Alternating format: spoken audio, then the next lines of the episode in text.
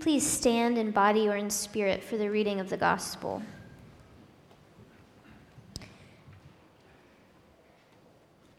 This is Mark chapter 4, beginning in verse 26. Jesus said, "The kingdom of God is as if someone would scatter seed on the ground, and would sleep and rise night and day, and the seed would sprout and grow. He does not know how. The earth produces of itself first the stalk, then the head, then the full grain in the head. But when the grain is ripe, at once he goes in with his sickle, because the harvest has come." Jesus also said, "What can we compare the kingdom of God? Or what parable will we use for it? It is like a mustard seed, which, when sown upon the ground, is the smallest of all the seeds of earth. Yet when it is sown, it grows up and becomes the greatest of all shrubs and puts forth large branches, so that the birds of the air can make nests in its shade." This is the gospel of grace.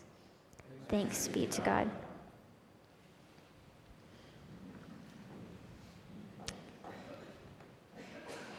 This past week, along with most of our church staff, I attended the CBF General Assembly, the yearly meeting of the Cooperative Baptist Fellowship, which means I spent 2 nights and 3 days separated from Blakely, who is just now 6 weeks old. My mom kept her in Waco while I traveled, and fortunately, she would text me pictures every few hours to sustain me. The pictures came with captions that said things like, "Good morning, Mommy. I slept 6 hours, and then I slept 4 hours. Grandma says I kept laughing in my sleep during the night. I miss you." Or, "Mom, I burped." Or, "Oops, Mom, I overshot my diaper and peed all over my clothes. I also keep sticking my finger up my nose while I'm eating." I kept staring at my phone, wishing I could kiss those adorable cheeks through the screen. Every time I saw a baby at the conference, I felt achy, and I wanted to run over and snuggle that stranger's child as if it were mine. When it was finally time to leave the conference, the valet went to get my car while I waited in the front of the hotel lobby. I was so eager to go home. But then the valet walked up to me holding my keys. "I'm sorry, but your car won't start," he said. I walked with him to my car, and he asked if I had somewhere to be. Yes, I thought, Blakely is expecting me. She's probably walking by now, I've been gone so long, and if we don't hurry up with this car, she's going to be saying her first words before I'm home. But I didn't say that to him because he was being so nice, trying to help me. An hour and a half later, I was finally on my way back to Waco. When I pulled up to my house, my mom carried Blakely outside so I didn't have to waste any time walking inside to greet her. Thank the Lord, Blakely is coming with me to youth camp this week. My mom had offered a long time ago to go to youth camp with me so we could bring Blakely, but I had declined because that sort of seemed like too much to ask, and I didn't want to do that to my mom. But more recently, I remembered my mom actually likes youth camp. People do. Including me, I'm so excited to be going. Okay. Also, I realized if I go a whole week without Blakely, I will probably die. And so I emailed the camp directors, "Can I bring my baby and can I bring my mom?" Enthusiastically, they said yes. And I remember thinking when I had Layla, my first foster baby, that if they took her away from me, I would die. And I seriously felt that way because I love her so much. When they did take her away on Good Friday to live with family, I thought of that Mary Oliver poem that begins, That time I thought I could not go any closer to grief without dying. I went closer, and I did not die. Surely God had his hand in this, as well as friends. Like Mary Oliver, I also did not die. But it hasn't stopped me from feeling terrified that I will lose Blakely again. Lose Blakely also. Foster care is complicated, of course, because I'm not the only parent in this scenario. There are birth parents, too, who in many cases deeply miss their children, and I have to remain forever mindful that these babies are not truly mine, and if the birth families are able to care for them, they deserve to be with family. How can I not have empathy for the birth parents when I am so painfully aware how it feels to say goodbye to a child that you love?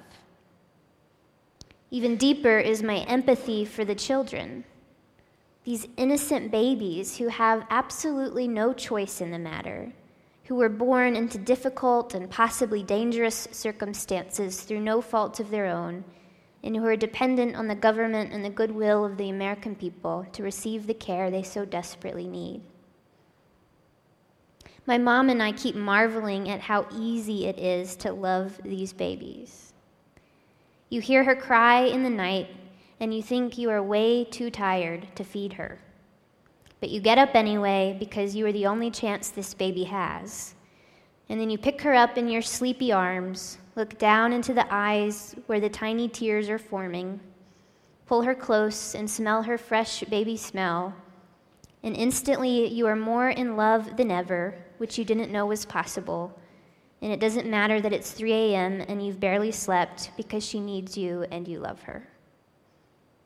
It's exhausting and sometimes difficult work, but you wouldn't trade it for anything. I've lived my whole life without her, but now that she's here, I can't see how I could possibly survive 5 days at youth camp apart from her. Friends, have you ever loved a baby? Do you know that mystical way in which their helplessness tugs at you, pulls at you, binds you to them?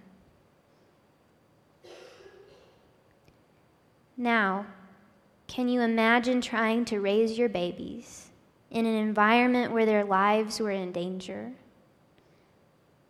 Wouldn't you do everything in your power to keep them safe?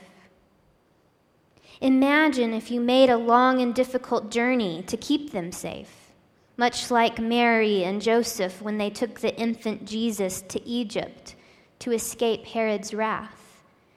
Or like Moses' mother who hid her infant in a basket in the river. Can you imagine being so afraid for your children that you took a risk like that one? Can you imagine fleeing your home of origin, children in tow, leaving friends and other family and possessions behind because you were that desperate? I've been watching The Handmaid's Tale on Hulu recently. And I've been strongly impacted by the characters in the show who attempt to flee Gilead and escape to Canada. I know that I'm watching actresses, that these are fictional characters. Even still, I can't help but feel deeply invested in their escape. And as I watch these characters attempt to escape horrifying circumstances, I really, really want them to make it. But can you imagine finally arriving to your destination, to the place of safety? And when you arrive, instead of receiving aid and refuge, you are thrown into prison, and even worse, your children are ripped away from you. You don't know where they are going or if they will be safe. Can you imagine having your baby taken away? Can you imagine no one speaks your language and no one is telling you how you can get your children back? Can you imagine being treated like a criminal for trying to keep your family safe, for fleeing dangerous conditions, for wanting a better life for your kids? Can you imagine? This isn't fiction. It's what's happening every day on our very own border. Just yesterday, I read an article in Texas Monthly. It was an interview with Ann Chandler, the director of a nonprofit that focuses on helping immigrant women and children. She's been traveling to detention centers and listening to parents' stories. Texas Monthly asked her what the process is for removing children from their parents, and I'm just going to read you her answer. She replied, "There is no one process. Judging from the mothers and fathers I've spoken to and those my staff has spoken to, there are several different processes. Sometimes they will tell the parent, 'We're taking your child away.' And when the parent asks, 'What will get them back?' they say, 'We can't tell you that.' Sometimes the officers will say, 'Because you're going to be prosecuted,' or 'Because you're not welcome in this country,' without giving them a clear justification. In other cases, we see no communication that the parent knows that their child is to be taken away. Instead, the officers say, 'I'm going to take your child to get bathed.' That's one that we see again and again. 'Your child needs to come with me for a bath.' The child goes off, and in half an hour, 20 minutes, the parent inquires, 'Where is my 5-year-old? Where is my 7-year-old? This is a long bath.' And they say, 'You won't be seeing your child again.'" I was talking to one mother, and she said, "Don't take my child away." And the child started screaming and vomiting and crying hysterically. And she asked the officers, "Can I at least have 5 minutes to console her?" They said no. In another case, the father said, "Can I comfort my child? Can I hold him for a few minutes?" The officer said, "You must let them go, and if you don't let them go, I will write you up for an altercation, which will mean that you will have additional charges charged against you." Parents are not getting any information on what their rights are to communicate to get their child before they are deported, what reunification looks like. We spoke to 9 parents on this Monday, which was the 11th, and these were adults in detention centers outside of Houston. They had been separated from their child between May 23rd and May 25th, and as of June 11th, not one of them had been able to talk to their child or knew a phone number that functioned from the detention center. None of them had direct information from immigration on where their child was located. The one number they were given by some government official from the Department of Homeland Security was a 1-800 number, but from the phones inside the detention center, they couldn't make those calls. We know there are more parents who are being deported without their children, without any process or information on how to get their child back. Obviously, young children cannot be expected to navigate their own deportation case without a parent around. Anne stated that in the shelters they are having trouble locating the parents because kids are just crying inconsolably. They are 5 years old, sometimes younger. They don't know the full legal name of their parents or their date of birth. They aren't in a position to describe the trauma that caused their family to migrate in the first place. Anne said, "None of the parents I talked to were expected to be separated as they faced the process of asking for asylum. They had no idea." As Stephen Colbert said, "If that sounds evil to you, then good news, your ears are working." What our country is doing to children and families at our border is dead wrong. There is no justification for this abhorrent behavior. Sometimes it might feel like abhorrent behavior surrounds us on all sides, that it is beating down upon us like the heat of the sun. And what can we little people possibly do to stop it? Friends, I am here to remind you what Jesus said about the kingdom of God, that it is like a mustard seed, which when sown upon the ground is the smallest of all the seeds on earth, yet when it is sown, it grows up and becomes the greatest of all shrubs and puts forth large branches so that the birds of the air can make nests in its shade. The kingdom of God is made up of people. You are the people. You are the seed. You feel small, but you are mighty. You feel helpless, but you are the shade tree of protection. The kingdom of God is made up of people. You are the people, and so is the immigrant. There is no kingdom of God in which people are dispensable, in which children are traumatized as a deterrent to keep people out. That is not God's kingdom. That is hell on earth. The kingdom of God is not built with walls. The kingdom is made of branches, open to any bird in flight seeking refuge. Friends, do not give in to paralysis because you feel overwhelmed. Your only job is to be a seed's worth of change, and anybody can do it. When you don't know what to do or how to start, begin by planting a seed. In other words, do something, however small. The good news is the growth of the seed is not up to you. That's God's miracle waiting to happen. But the miracle of growth cannot begin until you plant the seed. Jesus said it this way: the kingdom of God is as if someone would scatter seed on the ground and would rise and sleep night and day, and the seed would just sprout and grow. He does not know how.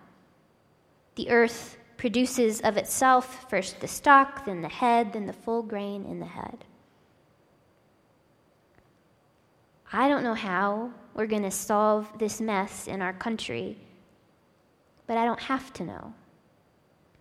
I just have to start planting and trust the way to open. Today is Father's Day, and my friend Aurelia recently told me a story about Camila Cabello's father, and I haven't been able to forget it. Camila Cabello has quickly become a world-famous singer as the first woman in 3 years to reach #1 in the charts with her debut album. She came to the United States from Cuba as a child. Her mother, who worked as an architect in Cuba, left everything behind to get her family to the States. She and Camila were able to get visas because they were Cuban, but Camila's father was Mexican, which made it more difficult. He had to drop his wife and child off at the border and watch them go. He then worked to get his own visa, but he just kept getting denied. So finally, in desperation to see his family, he swam across the Rio Grande.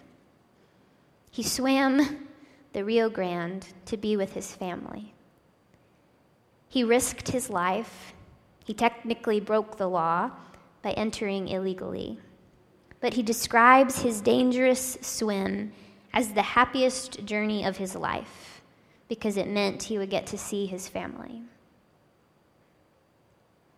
Today, on Father's Day, I want to honor the fathers like him who make dangerous journeys to be with their families, who face detention and deportation, all because they want to be with their babies, and they want their babies to grow up safe. I want to honor the daddies who have been torn away from their children against their will, whose only crime was to enter this country illegally because they were desperate to help their families. I want to honor the fathers and the mothers who are hurting and alone, torn apart from their children. I want to pray for them, weep for them, pay attention to them, stand with them, fight for them. If you have your own children here with you and are able to hold them tight, do not take this for granted. Remember those children who have been taken, who are crying for their mommies and daddies, who do not speak English, who do not understand what is happening, who are scared and alone, who have no one to help them. As citizens of God's kingdom, as citizens of God's kingdom, let us join together and protect the children. Let us not give up. No matter how small our efforts may seem, let us not give up. Lord, in your mercy, hear our prayers. Lord, in your mercy, grow up shade trees of protection. Lord, in your mercy, may we be the branches. Lord, in your mercy, listen to the cries of your children. Amen.